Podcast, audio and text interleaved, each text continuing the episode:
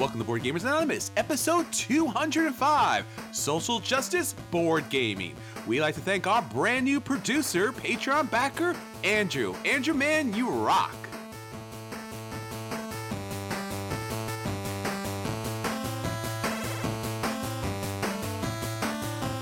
You're listening to a proud member of the Dice Tower Network, dedicated to bringing podcasters together for the greater good of gaming. It's sort of like Voltron, but with better lip syncing. Find out more at DiceTowerNetwork.com. Welcome to Board Gamers Anonymous, the podcast about board gamers and the insane fun we have at the table together. This is Chris. And this is Anthony. Anthony, we are recording here on Monday, January 21st, 2019. And as we should mention, as probably all of our American listeners know, it is Martin Luther King Jr.'s birthday and a federal holiday, which we're celebrating. And we wanted to do something a little special. This is an episode that we've been talking about for quite some time and trying to put together games that would kind of bring the essence of social movement, social justice, you know, making your community better, making yourself better, making the world a little bit better, because frankly, we could use a lot of that right now. And obviously, Martin Luther King being one of the greatest social justice, civil rights leaders in history, perfect time for this, perfect episode for this, and just something we want to talk about. So we have a great episode talking about those games and a hope for more of those games to hit us up later. Right, Anthony? Yeah, absolutely. It's a good time to talk about this. And like you said, we've been kind of ruminating on this for a while. I want to let people know that gaming can do so much more than most people might think that's possible, and helping you, give you tools or giving you ideas as far as making the world a little bit better of a place might be a great thing to have at the table. So we have so much great stuff to talk about for this week. You know, board gaming is a great hobby and a great way to bring people together. So Anthony, let's get on to the episode. A lot of good stuff this week. What is everyone else saying? What's our question of the week?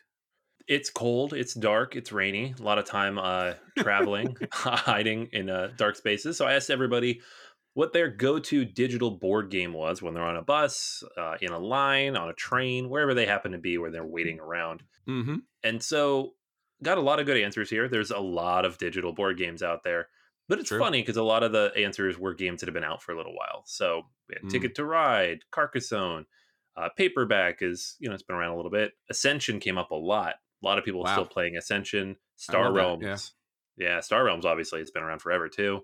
Star Realms is great, and Star Realms is free. So that's another good thing about that. Yeah, right. Did have a couple people mention Hearthstone, which is, you know, board game adjacent. And I play that, so I'm with you. Me too. Agricola, Lords of Waterdeep. We had some of my favorites, solo games that have been converted to digital. Friday, Onirim, Ganshon Clever, Nocturnal, and Ticket to Ride, like I said, was mentioned a few times in different iterations, but also through the ages, which is probably the biggest and most ridiculous of all these games, but also the best. And then, of course, Tim mentioned Suburbia, which is currently up on the Kickstarter for the Collector's Edition, torturing me with its updates as I try to manage my wallet. But very good app, very hard app, by the way. Yes. And I've burned a lot of time on that one as well. Yeah, I think the Suburbia app is one of those rare occasions where somehow Bezier Games was listening when we were talking about playing Suburbia, and the fact that it always felt like you were building a specific city when you were building it up, just randomly like, hey, this has all of those things and it looks like this, so clearly it must be this city. So when they came out with the app and you are basically building a specific city, it was more of a puzzle formula type of situation. It was a lot of fun. It was shocking and surprising, but it is a rough, tough game. So I typically skip that. I got pretty far on that and I just kind of got bored at some point, and I moved over to just playing against the AI, which isn't always the best opponent. No. And that's the thing about a lot of these games. Like, is the AI good or not? Sure. Core mechanics can be fine, but like Seven Wonders, for example, I played that app for about a week solid, maybe 30 or 40 games in. And just every time I played, the the computer would build up like 30 military. Like, why? Why would you do that? Nobody would do that in real life. That's not how this game works. It's just, it was frustrating. Yeah, it's tough. The real challenge in games is when you're asking the AI to actually trade with you, because then things go completely out the window. I think getting Catan early on and just going, well, this is not going to work. You're, you know, either it trades really, really well or not at all, or sometimes it's just completely stupid. It's just, there's no in between when it comes to the AI as far as that's concerned. I play a lot of apps on my phone and iPad. It's kind of the thing I do when I'm not really playing board gaming so much. I guess if I do have my iPad, it's Small World, the second edition. It is a fantastic app, and the AI is really solid on that too. And you can play, I think it's between 2 and maybe 5 players on that game. And it's still one of the best apps out there. If I have my phone and I'm not playing Hearthstone, which typically I'm playing Hearthstone, but if I'm not playing Hearthstone, then it's probably going to be something quick. So it might be something along the lines of a quick Ticket to Ride. Obviously, 7 Wonders I'm playing a lot recently. I have so many different app games. I guess that pretty much fits the typical realm of the games where it's like, these games are great. These games are fast. I can knock them out in like, I don't know, 10 minutes tops, probably not even. And they just play really well despite the speed. Not all games play that well quickly. No, yeah, there's a few on here. Like, I love that I could theoretically play Terra Mystica on my iPad, but I don't very often do it because it still takes 45 minutes. And I'm like, well, that's not really the point of this. Whereas Race for the Galaxy, I can play in 6 minutes. So play that all the time. Yeah, I have the same problem with Agricola, which I have, but it's just too many different screens. You have to kind of swipe back and forth to be able to see what you're doing, what you're building, and just can't get a good sense of the game board. So I bought it and I don't play it just because I just can't get through a game of it. All right, so that's what everyone's playing during this frigid season over here, at least on the East Coast. So, Anthony, we have a lot of great games to talk about. Obviously, the acquisitions are hitting hard because Kickstarter has been blowing up here. There's so many good things to talk about. So much stuff in the news on top of everything else. So let's get started. What are your acquisition disorders this week? Yeah, so it's no surprise or coincidence that I chose that as the question of the week, because my acquisition disorder this week is a whole bunch of digital games. Direwolf Digital, who frequently partners up with Renegade Games, they've done apps for Lanterns, and they also work on Clank, obviously. Yep. They announced something like 6 or 7 games they're currently working on. So the first one is Raiders of the North Sea, which is fine. It's a perfectly good, entry-level worker placement game that a lot of people like, and I don't mind. But the big news is all the other games they listed in that press release when they sent it out. Because first up was one of my all-time favorite games. It's in my top 10, Mage Knight, probably the best solo game ever made. And now it's coming to digital where it belongs, because that's what solo games are made for. Root, which is the biggest game of 2018. Yellow and Yangtze, which is the update of Tigris and Euphrates from Reiner Knizia. Sagrada, which is, again, I feel like a perfect game for digital. And then this one was really interesting because I didn't even think that any of these games would be a good fit on digital, but Wings of Glory, Wings of War from Ares Games, they're tabletop, plane fighting games based on the flight pass system. So that opens an interesting door of other possible flight pass system games in the future, not necessarily from these guys, but just if this works, maybe. So much stuff here. I mean, Mage Knight is definitely way at the top for me. It's probably also the one that's going to take the longest to build because it's such a complicated game, but I'm very excited for that. Yeah, I'm excited as well because I don't play a lot of solo games just basically because of the setup of a solo game. And it just doesn't seem like if I'm going to set up something that massive, especially Mage Knight, that I shouldn't be playing with other people. So having this in a digital format might actually get this to my tablet. I will say, though, historically, I haven't found success or happiness playing digital releases when dice are involved, just because it does lose something not being able to roll those dice. So like you push a button and the dice kind of like do a thing and you're like, oh, those things. It's almost seems completely random, which it is when you do it on your own. But nonetheless, it does feel like you're doing something, right? Like I rolled a certain number. Look at me with my special roll powers and how I rolled the thing. So I get it, but I still like to roll the dice. Just something about it that I think it loses out on.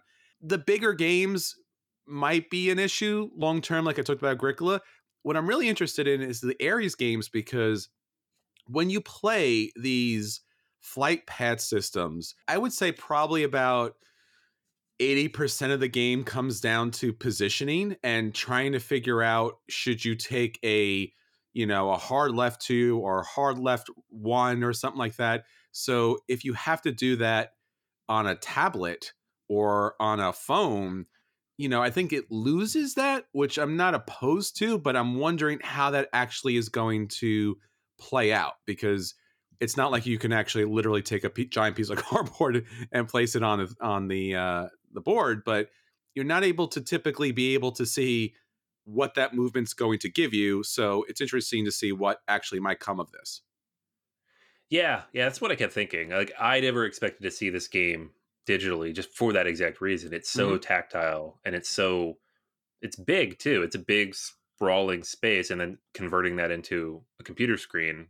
I guess we'll see how it works, but sure, I'm very interested to see, because if it does work, lots of possibilities. Very true. All right, well, something I'm looking at forward to is in the same vein as Anthony, as far as just massive amounts of releases. This is the, and I'll kind of quote this article by Eric Martin, the rebirth of Rio Grande Games, Underwater Cities, Caravan, Nevada City, and more. Obviously, part of the more is the recent announcement for Puerto Rico. Obviously, part of this big thing is Anthony and I are big fans of Underwater Cities, and New Frontiers recently came out, and that's part of the Race for the Galaxy kind of universe. So that's been pretty huge. Concordia Venus was a game I got a chance to recently play. That's an expansion for Concordia, which my group is big fans of. So we would love to see that. So Rio Grande has been kind of like quiet. They've just pretty much been releasing Dominion titles up until this point, and being able to see, I guess, what we talked about recently was the Power Grid update, their anniversary re-release. So that was something that I guess maybe should have said they were going to do more, and it looks like they're doing a lot more. So I'm really excited. Rio Grande has some amazing titles, and I don't know. I think that Rio Grande is going to probably be the publisher of the year, at least so far. Yeah, it's a lot of good stuff. I mean, and having already played a couple of these, being like, well, I already have two games that are way high on my list for 2019, regardless of what comes out from these guys. So I don't know. It'd be cool to see. Yeah, and for me, especially for me, is Roll for the Galaxy Rivalry.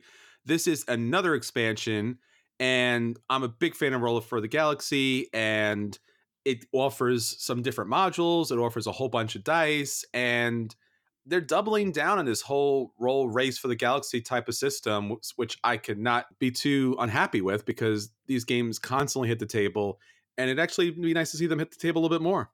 All right, Anthony. So those are the games and the apps that will be hitting our tablet and table pretty soon. So we're looking forward to talking to you more about those as they come up. Let's get on to the games that are hitting our table this week. So for this week, we are talking about two games each that recently hit our table. And we're just going to let you know if those games are a buy and you should run out and pick those games up. If those games are a play and you should sit down and enjoy that game at the table. Or if those games are a dodge and you should avoid those games at all costs. And you know what I'm going to say, once in a while, you might need to burn a game, especially in this type of weather. Hopefully you haven't had those types of games recently, Anthony. What did you play this week? All right, yeah. Like you said, played a couple games. First one I want to talk about is a new one from Eric Lang and Antoine Bauza, Victorian Masterminds. This is from CMON, of course, because it's an Eric Lang game. And in it, you are, I guess you're like villains from a Sherlock Holmes story, except Sherlock Holmes is maybe dead, and therefore you can do whatever you want. There's a big old board in the middle of the table. It has 5 different cities, with each of them with 5 different action spots. Each of those cities has 4 buildings on it. They're all ostensibly the same, although they have different molds. And one of them will give you points, another one will give you a resource, another one gives you a scientist, etc., etc. Like, nothing crazy. They don't do a lot, and they're worth points at the end of the game, but they're these big, huge molds. The action for each of these spaces, too, is fairly simple. Like, there are two resource types in the game that you're going to use to build your own little contraption. You have your own personal board, has all these little puzzle pieces, and as you add those bits to the board, your personal board, you will unlock those puzzle pieces, which give you bonuses, unlock additional things you can do, upgrade your abilities, give you points for the end of the game. And those are pretty much what you're trying to do. The game ends when somebody builds out their entire thing, right? So the core mechanic of the game is you have these 5 little chips. They're basically poker chips, but they're shaped like cogs. And on each of them is one of 5 different agents that you can use. They're the same for everybody. So one of them doubles in action. Another one lets you claim a mission card. Another one lets you steal a building. So stuff like that. You're going to draw the top one of your pile, look at it, and then place it face down in one of those 5 action spaces. Everybody's going to keep doing that until one of those stacks has 3 chips on it. And then you flip them all over and resolve all 3. And you just keep doing this and doing this and doing this until one of the end game triggers happens. One of them is that somebody finishes their machine. The other one is that the Secret Service meter, which basically measures how many buildings have been stolen, hits 12. So if you steal all the buildings off the board, the game ends. Overall, I think the game takes maybe 30, 45 minutes at tops. It's very, very quick. And like most of what you're doing, like the game claims it's fairly strategic. I don't know that it necessarily is, just because until halfway through the game, and depending on the actions you take, maybe the whole way through the game, you only have one chip to choose from, and you don't really know what everybody else is doing. So you're just putting it where you need something. So there's not a lot really to think about. There are certainly decisions to be made. You can think through like, well, maybe someone put their saboteur over here and the saboteur cancels the action on that chip. So if you put yours on top of the saboteur, then you flip them over, that chip now doesn't do anything. You still get to take the location action. So you're not completely out of luck. And it's not really take that, because you can't control who's going to put their chips on top of your saboteur. It's more like a landmine. Like people mine the board with different saboteurs. You put your guy out. You can't take the action. So it's frustrating. I don't think it's game breaking or anything, in a way like a take that mechanic can be, but it is a little frustrating, especially when people don't realize that it's there. Overall, though, I mean, I wanted to like this game. The production is just beautiful. These big miniatures, the artwork's very interesting. It's Antoine Bauza, it's Eric Lang. So many things going for it. But at the end of the day, it's really just kind of meh. And there's a few reasons. One, and this is just the same thing I come back to every time we talk about a new CMON game that's in like this middle level, is it's super overproduced for no reason. Other than that, it's CMON and they feel like they have to.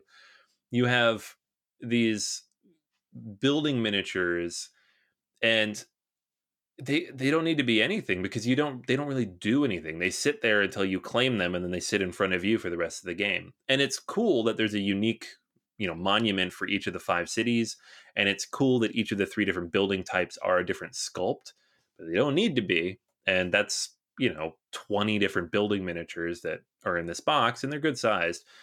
They don't need to be. And then on the flip side, you have these little itty bitty tiny little pieces that go on your board for the resources that are so easy to lose. I've already lost maybe 5 or 6 of them. It comes with like 50, so it's probably fine, but they're so tiny. And it reminds me a little bit of Way of the Panda, where you have these big, massive honking miniatures and then these tiny little dudes that are easy to drop and lose forever. And I just don't understand why you do that. The getting the actions blocked, like I said, that's kind of frustrating. It's, again, I don't love that kind of mechanic in a game, but I know some people don't mind it. So I'm not going to say it's a problem with the game necessarily, but it's there. It's the only action that does that. It's a little frustrating. The missions, at the beginning of the game, it takes a little bit of time to build up to them. By the end of the game, the way they're scaled, you can probably complete any mission you want. So you're really just putting that chip wherever you need that resource, because you can complete that mission probably. They're all related to like which pieces of your machine are done and how many of these different types of resources or buildings you have, and like you're gonna have those things. So it's pretty unlikely that you're not going to be able to do at least three or four that are on the board. Halfway through the game, most of the players are going to unlock the ability to choose whichever chip they want, which is an interesting mechanic, especially if someone decides not to do that, and then they're still just drawing the one and placing it. I don't know. It just didn't really come together for me. It's kind of abstract. I don't really feel the theme, despite the fact it's littered in everything here, like visually. It's quick. It's forgettable. Usually a game like this that's only 30, 40 minutes long, you know, sometimes you want to set it up and play it again real quick. It's so fiddly that it just takes a few minutes to put everything away anyways, that I don't know. Nobody was really interested in putting this back to the table, including myself. I was disappointed. I wasn't surprised. We did get a chance to try this over the summer, and I think we played like a third or half the game, and Chris had 0 points, and I had, I don't know, like 20-something, and that's just kind of the way the game was flowing, which if your actions keep getting canceled is what's going to happen. So you don't say. I don't know. Yeah, right? It's hard to know, though. You play a game like that, you're like, oh, you don't really know what you're doing. But now having played it a handful of times, I'm like, yeah, that's the game. Yay. So I don't know. This one's a dodge for me. I don't like, you look at it, it's pretty. The designers, you're like, oh, cool. I say dodge it. There's no reason to track this game down. It'll probably be really cheap at some point, because that's what happens to CMON games that don't do well. So if you really, really like the theme, maybe wait it out. But otherwise, this is a game you could skip. Yeah, I was really disappointed just because, as you mentioned, the designer's pedigree is amazing. The production is phenomenal. And I like myself a light to medium weight worker placement-esque type of game. But as you mentioned, one of the challenges of the game is just the fact that not that you were losing turns, but you were losing turns without anyone necessarily intending you to do that. It was kind of random, and it was, oh, I'm going to put something here. It's going to do something at some point to someone. Okay, that's a thing. It's just, it's not really a game. It's just kind of, you know, you might as well roll a die and just see what happens, or it's a little Russian roulette. But otherwise, it's kind of surprising. And the worst thing for a game is when you don't get to do anything, because you want to do something. It may not be 1,000 points, but you want to do something that you feel like you're engaged. And when random things are happening that no one necessarily intended to happen, it seems a little odd. Yeah, and the stupid thing about that chip is that it has no benefit to the owner of the chip, right? Because you can't target anybody specifically, you're just losing an additional action that you could get. So once you unlock the ability to look through your chips and pick which one you want to play, nobody uses the saboteur anymore because it sucks. Like, there's no reason to use it. You're not getting any bonus from using it. So I just don't know why it's there. And that's not the only problem with the game. It's just, it's one of the more glaring. All right. Well, do you have anything else for us? Yeah. So on the flip side, I played another game, New Frontiers, which Chris, you mentioned at the top of the show. This is the board game edition of Race for the Galaxy. So Tom Lehman is back. He is revisiting the well for the fourth game in this series. So now we have Jump Drive at the very low end, Race for the Galaxy, Roll for the Galaxy kind of in the middle, and New Frontiers, which it's not heavier, but it's bigger.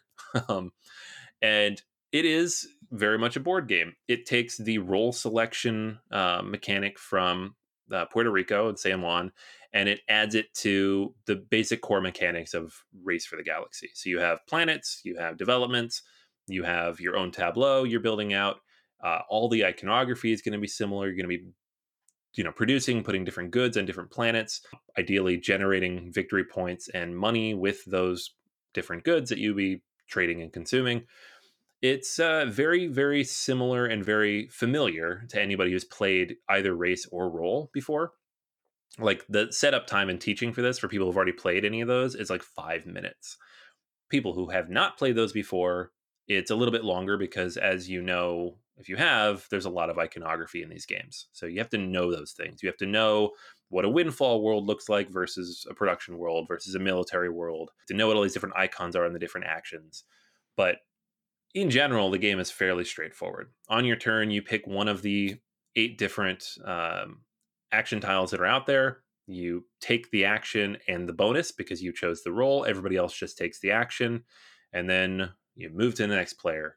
And so you kind of rotate through this. Every round you're going to reset based on the player order if that changes. And that's pretty much it. You just keep going until you reach one of the end game conditions, which are, again, pretty familiar. Either the victory point pool runs out, somebody builds enough of the worlds, somebody builds enough of the developments, or the little settler tokens, which are used here to represent that you've settled a world that you've explored, are all used up. So when you draw these worlds, which are these big cardboard circles, you're going to draw them from a giant bag. It is huge. We talked about Castel back in the day as like this big giant bag with stuff in it. It's like that size bag. And it has, I don't remember how many of these worlds, maybe 40 or 50 in there, but you draw them out. You draw a good number of them, like 6 or 7, and then everybody picks them and you place them down. Those are unexplored. They're flipped over. You then have to take a separate action later to settle them, which requires not only paying the cost of the world, because when you explore them and they're all free, but you have to pay the cost and you have to put the number of settlers on there that are required. So just an extra mechanic and resource to kind of keep track of as the game flows. General flow of the game, though, is very quick. Like any of these race roll games, it's, 45 minutes to an hour. The setup is a little bit long because you're putting every single development tile out on this giant board in the middle of the table for people to choose from. But mechanically speaking, especially once people get the iconography down, it flows really, really smoothly. So the big question people have, or when I tell them that I picked this up and have played it, is how is it like the other games? And I mean, obviously it uses all the same ideas. It has developments, it has the worlds, you're producing and you're selling and you're generating income, and it has military that acts as an alternative currency if you're building military worlds. But at the same time, because it takes that role selection mechanic and uses that as basically everything you're doing on your turn, it feels different. Like I have Roll for the Galaxy, I have Jump Drive, and now I have this, and I'm going to keep all three. And, Race for the Galaxy is the game that ended up dropping off for me when I picked up Roll for the Galaxy, but I don't have that feeling with this. It feels different enough. And the main thing that it does is it just gives that little bit more planning, and the fact that everybody can kind of know what's going to happen and organize, their actions based on what they think other people are going to do. The end game is just as abrupt as any of these games because that's how they're designed. And the way the game starts is a little more interesting because you do get to draft out the starting worlds, and it comes with a ton of them. So there are these giant boards that the game comes with. Each of them has 2 sides and therefore 2 starting worlds on it. So you get a lot of different options to choose from. So ideally you don't get stuck with a military world if you don't want one. From there, it's pretty straightforward. The one thing I will say about this game that is a little frustrating is the production, and not in a bad way, right? The production here is good. It's high quality, very nice cardboard. The artwork that you remember from all the race and roll games, everything's clear. The iconography is big enough to read on everything now because all the pieces are very large. And you have these nice little like settler meeples to represent that icon that you know from Roll for the Galaxy. But it's just so big. Like the box is one of the biggest regular board game boxes I have. It completely fills a calyx, like in terms of dimensions. It's like 13 by 13. It comes with goods cubes that are unnecessarily oversized. So they're scaled based on their value. So the yellow cubes are tremendously large, the alien ones. And I don't know, like it's all cool and I like it. But at the same time, the game is $75 because of it, which I mean, I traded in stuff to pick this one up, and therefore, it wasn't like this big, huge expense for me. You can get it online for $50, $55, so it's not the worst, but it's just further and further into this world where a very standard board game that 5 years ago would have cost $50 is now $75, and they justify it by just making everything really big. And I don't know that I like that or could support it. Like I would rate this game a buy. I really, really like it. But I don't know that I would recommend that you actually go buy it unless you can find a good deal on it, or if you're just the world's biggest Race for the Galaxy fan and you know you're going to play this. So I'm a little torn on that side of things. I do know that a few people in my group have not been enamored with this who are huge Race or Roll for the Galaxy fans. That's normal, I think. If you really, really like one thing, you're not necessarily going to like a real implementation of that thing. But as somebody who's just likes all those things and is not, that's not my game. That's not the one game I play over and over and over again. I thought New Frontiers was a really, really cool kind of spin on all those different mechanics mashed together. So there you go. It's a buy.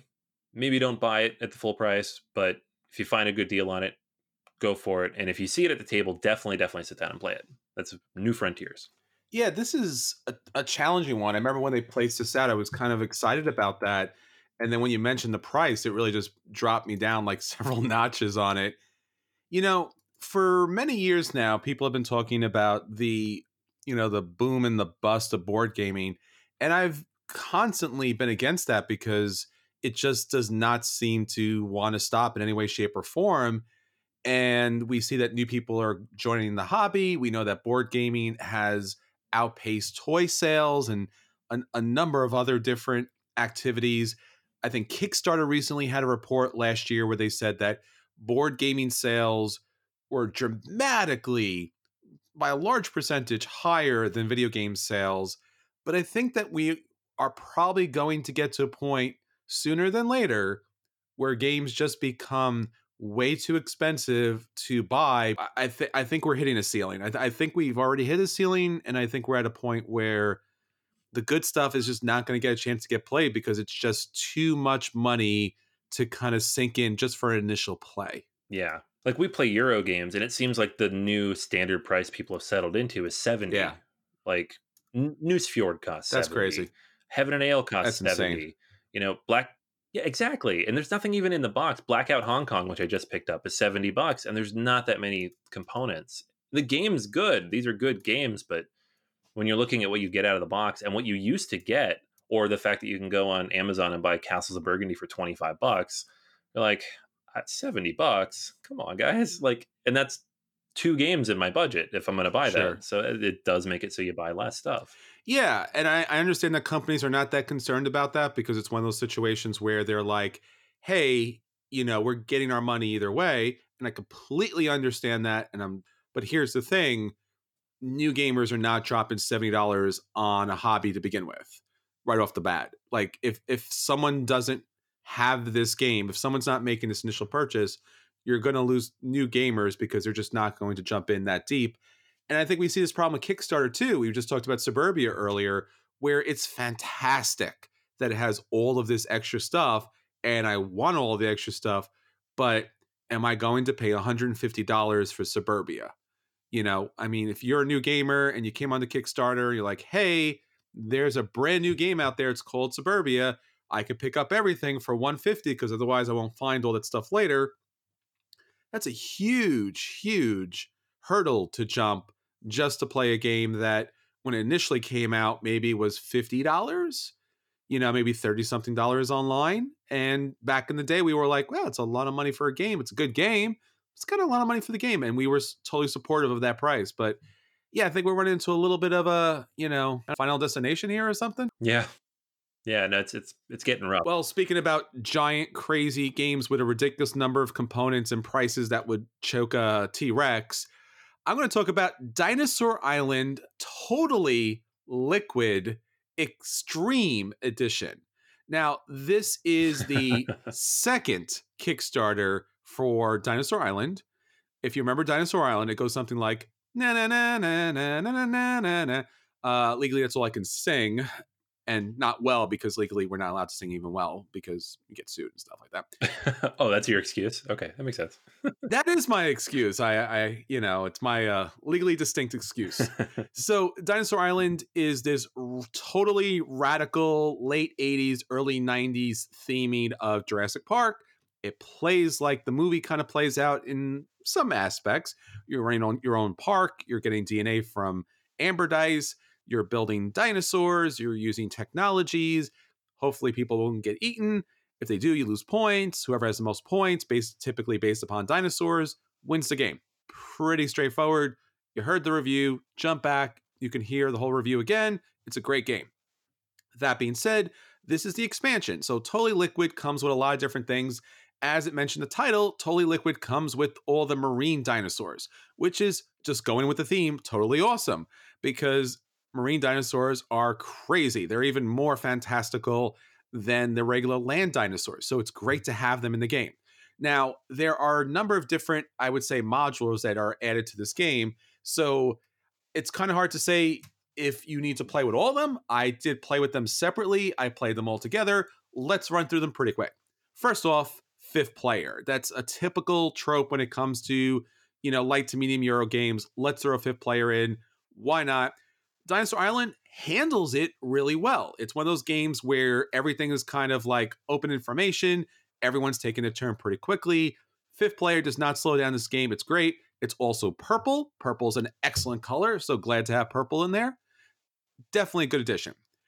It also has, as I mentioned earlier, the marine dinosaurs. Now, the marine dinosaurs are blue, in the, you know, I guess in contrast to the neon pink ones that are the land dinosaurs. So with the marine dinosaurs, you get a whole bunch of different plastic dinosaurs that are the marine dinosaurs. You also get their formulas. So you get these little plaques that allows you to build your dinosaurs on a certain paddock. You also have the formulas there. You have the cost, the threat, the whole nine yards. These are great. What they do that's a little different than the land dinosaurs is that they have different costs based upon what scientists is needed for there. So when you have this little stack, you flip over the top. It may be a 1 or 2 or a 3. Sometimes the dinosaurs have a lot of threat. Sometimes they have a lot of victory points. They're kind of like the super random kind of like, they're not so balanced. They're just kind of out there. They're a good addition. They are, I wouldn't say necessarily a required addition for the game because they are going to throw some craziness out there, but they're nice to have. So I would definitely add them. So those are solid.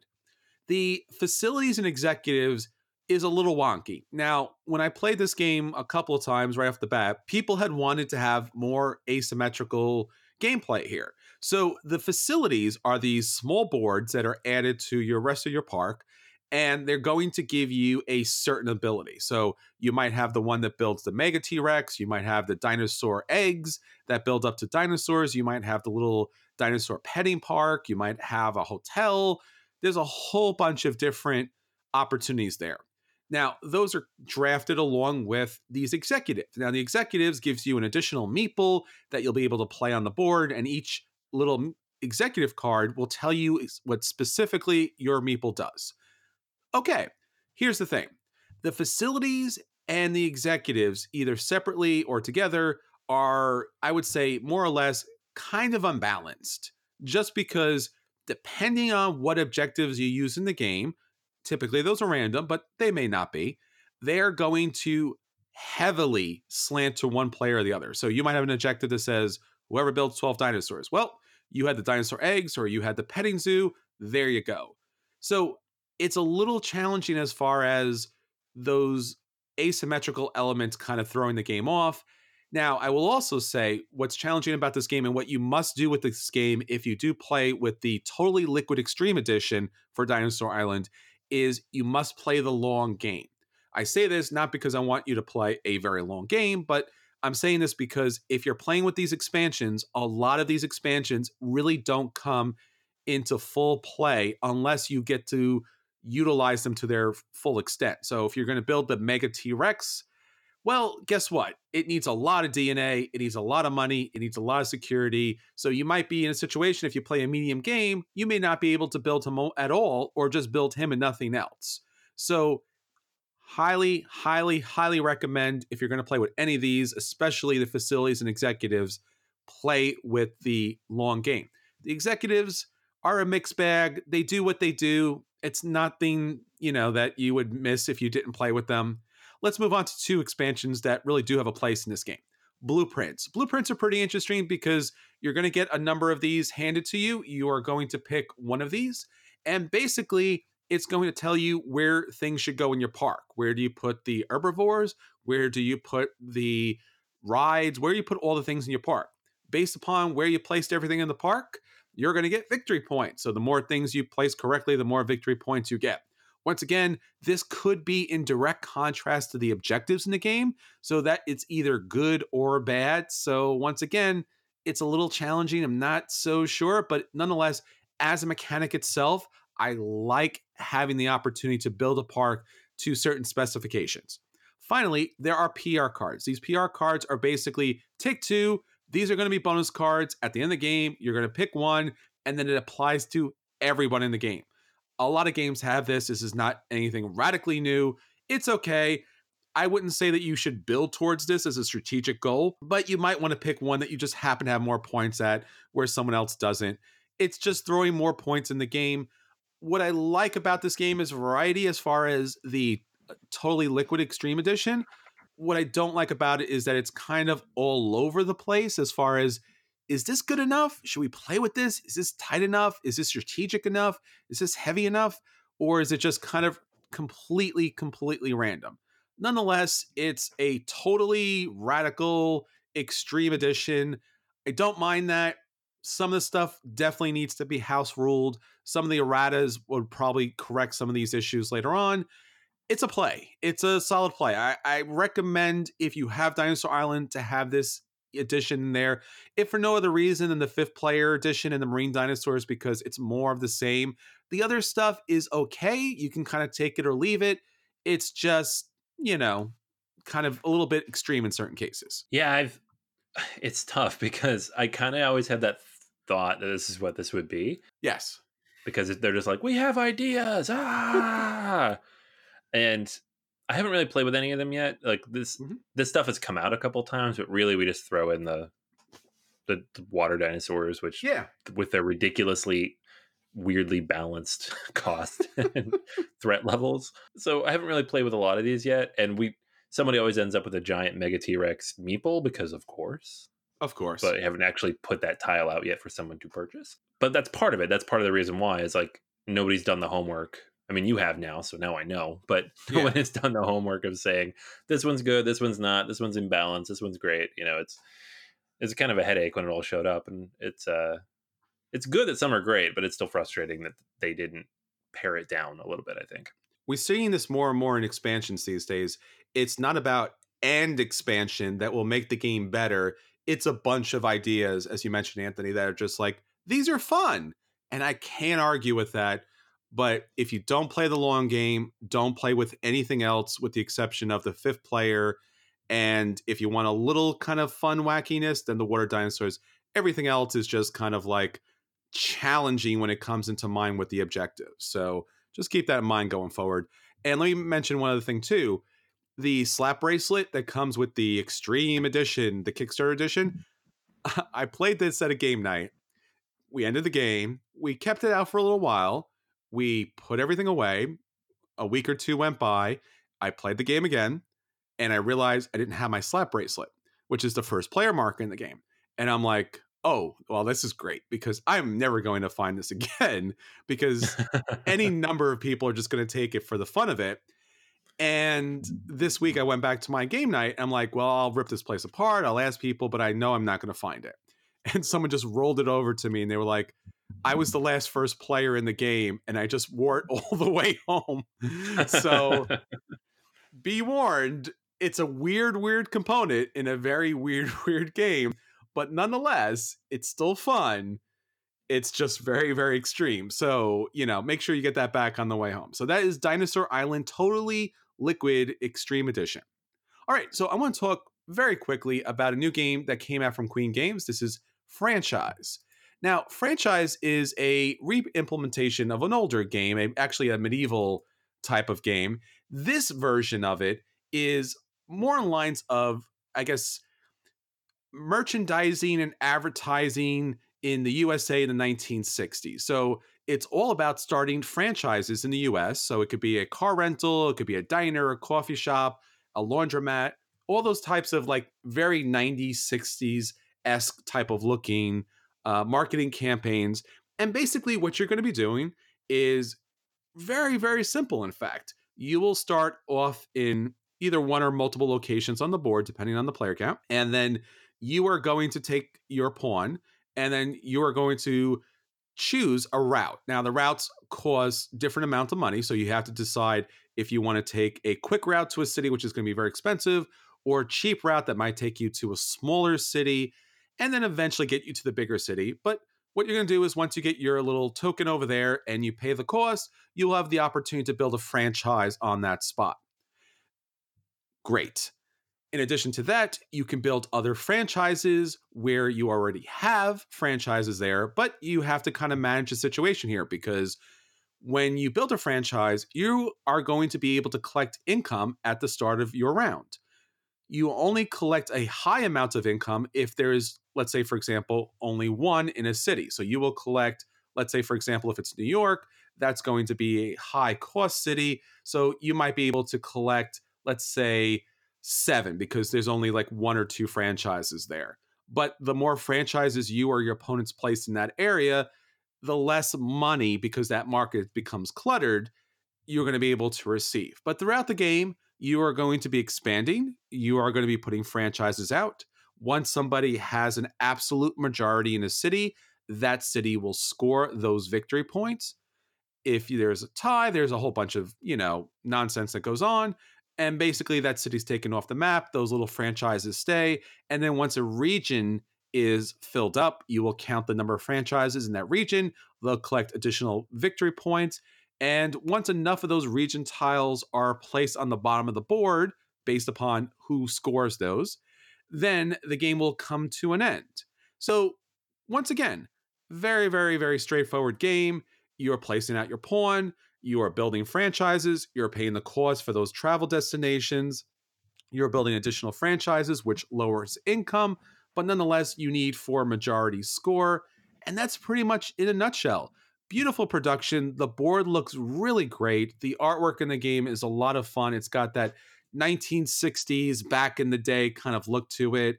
And beyond that, I guess the only downside I could say is it's a little clunky and a little simple when you have these kind of like the boards, like depending on the number of players, you have to flip over, get a different board. The iconography is a little basic. It's a little, it doesn't have any passion or spirit to it. It's just very mechanical. And the gameplay itself is just very straightforward and just like one note. But it's a good game for what it is. It's something that is not necessarily a filler, but something that will play very quickly. So for Franchise by Queen Games, I would say the game is a light play. Love the artwork by Ian O'Toole, and the designer Chris Waltz Conrad did a good update for the game generally. Yeah, I've had a chance to play this one too. I think I'm in the same boat as you.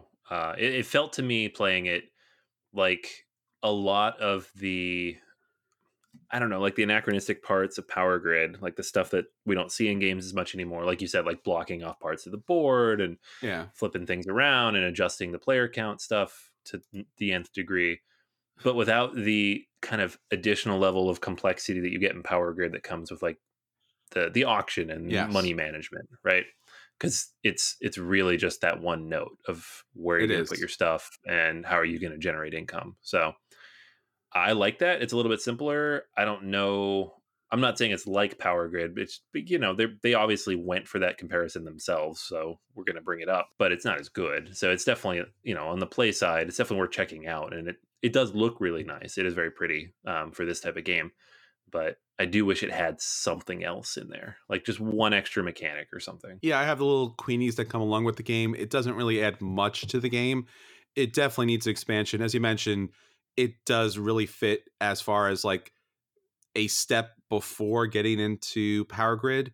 And it feels lacking, I guess, because Power Grid has been out there for so long. So yes, you can block people off from different areas and you can kind of put franchises to eat up their income, but it's just like you're just pulling one lever and there's never anything else more to it. So if you like the look of the game, if you're interested in playing it, it's worth a play, but probably not more than that.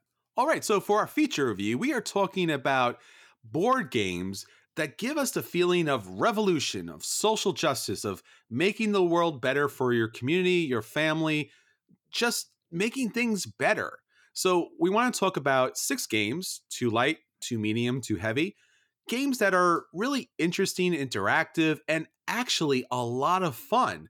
These are not your heavy, thinky, break your brain kind of situations, but these are really interesting, either light and comical to heavy and historical games that we think that you might be interested in. All right, so first up are the games on the lighter side. Anthony, why don't you start us off? Yeah. So I'm gonna start off with Root, because I think this list absolutely has to have a coin style counterinsurgency game, because those games are all about not just war with, you know, traditional war games, but the interactions between different factions in society, and most importantly, like the uprising of the oppressed within that society. And Root has that. So you have the bad guys, the cats, who are just trying to spread out and take everything over. You have the birds who have their big empire up in the sky and they just don't want anybody to mess with them. But then you have the Woodland Alliance, which has a lot of really interesting mechanics in how they spread out and they build sympathy, and then they rise up and they destroy everybody when they do it. It's a very, very cool mechanic, but it's also just a cool idea to put in a board game that's this accessible and has been this widely played in the last year or so. And I think the addition of this type of mechanic and this type of idea into games like this is very important. And people don't necessarily think about it, but when you do, it's a very interesting idea that I hope we see in more types of games, especially at this weight level, kind of in the mid-3s. So that's Root. All right, well, the game I want to talk about on the lighter side is Rise Up, the game of people and power. So we've seen a lot of social movements these days, and we've seen a lot of people try to work for the betterment of society. Well, Rise Up offers us a unique opportunity to actually figure out and strategize on how you can bring different communities together in order to beat the system, so to speak. Now, what's great about Rise Up is it has a younger version, so you can play with young people. So maybe they're looking to bring more trees or better their community themselves, or it has a heavier version for adults that are looking to figure out how they can put together neighborhoods, workplaces, farms, environments, culture, internet, how to bring together all these great systems like campuses and faith-based communities in order to move forward, make the situation a little bit better for people, and sometimes just go right out and crush the system out there. This is a great little game if you're looking to put together social movements with some interesting card mechanics and set collection mechanics. Rise Up, the game of people and power. All right, Anthony, let's get on to our medium weight games. What do you have up for us? Yes, so this one stretches the definition of medium a little bit, but on the low end, the lower difficulties, it could be medium. That's Spirit Island. Spirit Island is one of the best games of all time. So mechanically, there you go. And it's my favorite cooperative game, period. But what makes the game so interesting, and I think important for us to talk about in this episode, is that rather than being colonists or soldiers or whatever you would be in any other game where you're working together to destroy something, you are the people, or in this case, the spirits, defending the island from the colonists. So the island itself is full of villagers, and they are, you know, susceptible to the colonists that are coming to take over the land. But as a spirit, you can do a lot of things to fight them back.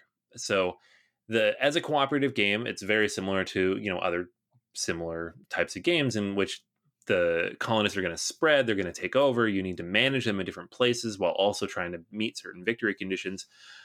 But the really cool ideas in this game are just that you have to work against the natural inclinations of the colonists to destroy and subjugate the land, which is such a cool idea that it's just surprising no one else had thought about it in this particular way. What makes Spirit Island really interesting too is that it comes with specific countries that you can fight against. You know, you have the British colonies or the Swedish or whoever specifically that were out there actually colonizing these different lands in the age of discovery. You can actually play as them, and they're a little bit harder, and they offer these different things to the game. And it just, I don't know that you necessarily need overt commentary. The basic idea here is you're not being taken over, you're fighting back, which is a cool idea, but it's just a new way to think about this type of game, and really honestly to think about the types of things we do in games in general, because frequently we're doing the opposite of this. And it's helps that the game is just so darn good. It's just such a solid mechanical piece of gaming. That's Spirit Island. All right, next up is a recent Kickstarter. I think it was out there quite some time, is Block by Block, the insurrection game. Well, what we're looking at here is all about taking back their community, utilizing special ability cards in order to take control of different areas on the board while the police push back, and they are kind of like police rule there. So you are utilizing different groups in order to connect together, roll dice, exchange tiles, exchange resources, and really help each other out as far as communities are concerned. This game plays semi-co-op or full co-op, and it's just a different type of game mechanic, as Anthony was mentioning with Spirit Island. Typically, these games are about conquering those areas. This game is about retaking the area that you already live in. Beautiful artwork, really interesting game design, and just a fantastic little game if you're looking to be the insurgents taking back your city block by block, the insurrection game. All right, Anthony, finally, let's talk about some heavy stuff, some historical stuff that is all about the true history and the revolutionary leaders of our times. Yeah. This is a game that I talked about on my most anticipated for 2019, and for good reason. And that's Gandhi, the decolonization of British India, specifically 1917 to 1947. So this is another coin game. This is an actual coin game in GMT's coin series. And all the coin games have similar structures in which there's different factions. They're all asymmetrical, and you have kind of a card-based system in how they interact with each other. But they're all war games. You're fighting each other.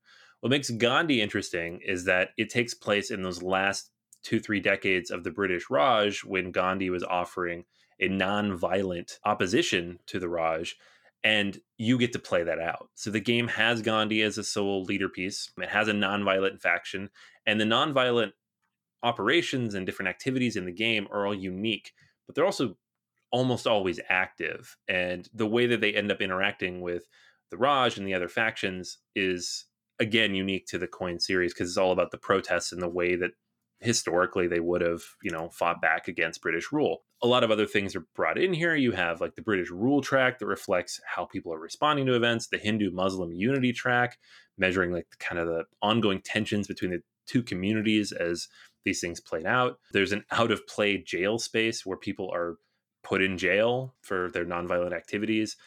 Lots and lots of cool ideas taken from this historical period and put into the game, but also it just opens up a lot of new ideas for what you can do in a quote unquote war game, where one of the factions doesn't actually physically fight, but uses nonviolent protest to voice their opinions, but also gather the hearts and minds of the people that they're trying to, influence. I've been really excited about this game for a long time, and I think it's going to be not only an interesting new take on this entire genre, but hopefully open new doors to other historical periods and figures that we can look at who did similar things for their own societies. So that's Gandhi, the decolonization of British India, hopefully coming out this year. Back in early American history, one of the main problems and one of the original sins of the U.S., along with the desolation of the native people of the Americas, is slavery in America. And the Underground Railroad takes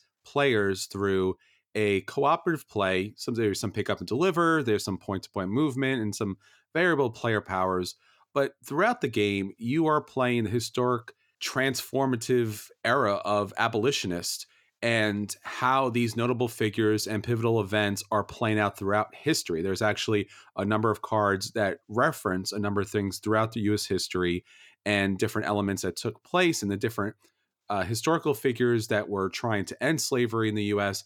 And what you're trying to do is save and ferry as many slaves as possible up to safe zones up in Canada. So throughout the game, you are moving the slaves throughout, trying to save their lives. Then there are these slave catchers moving out throughout the game board that are trying to cut you off. So sometimes you have to make some very difficult decisions in order to save as many people as possible. This game is an experience. And to be honest with you, it's an experience that I haven't returned to very often, just because even though it's cubes on a board and there aren't actual people, it is really a striking experience personally. And having the opportunity to play a game that is so rich historically and really touches on the emotionality of that situation is tremendous. I know Freedom, the Underground Railroad, has been used in a number of different school settings, and Academy Games has done a tremendous job at this game, especially the designer, Brian Mayer, phenomenal game. And it really kind of like speaks to our history and speaks to the great people that helped others make their way to freedom. All right, so there you go. 6 great games that take social justice board gaming to a whole new level. There are a lot of games out there that are great, but maybe their themes aren't the best. These are 6 games that bring fun, people to the table, and allow you to understand how you can transform your community, have a lot of fun doing it, and learn something about yourself and the world around you. All right, Anthony, that's everything for this week, but not the end of BGA. There are so many more episodes back on our Patreon account. Don't forget, patreon.com/BGA. There are more bonus episodes talking about great things in board gaming. But until next time, this is Chris. And this is Anthony. And we'll save you all at Sea at the Table.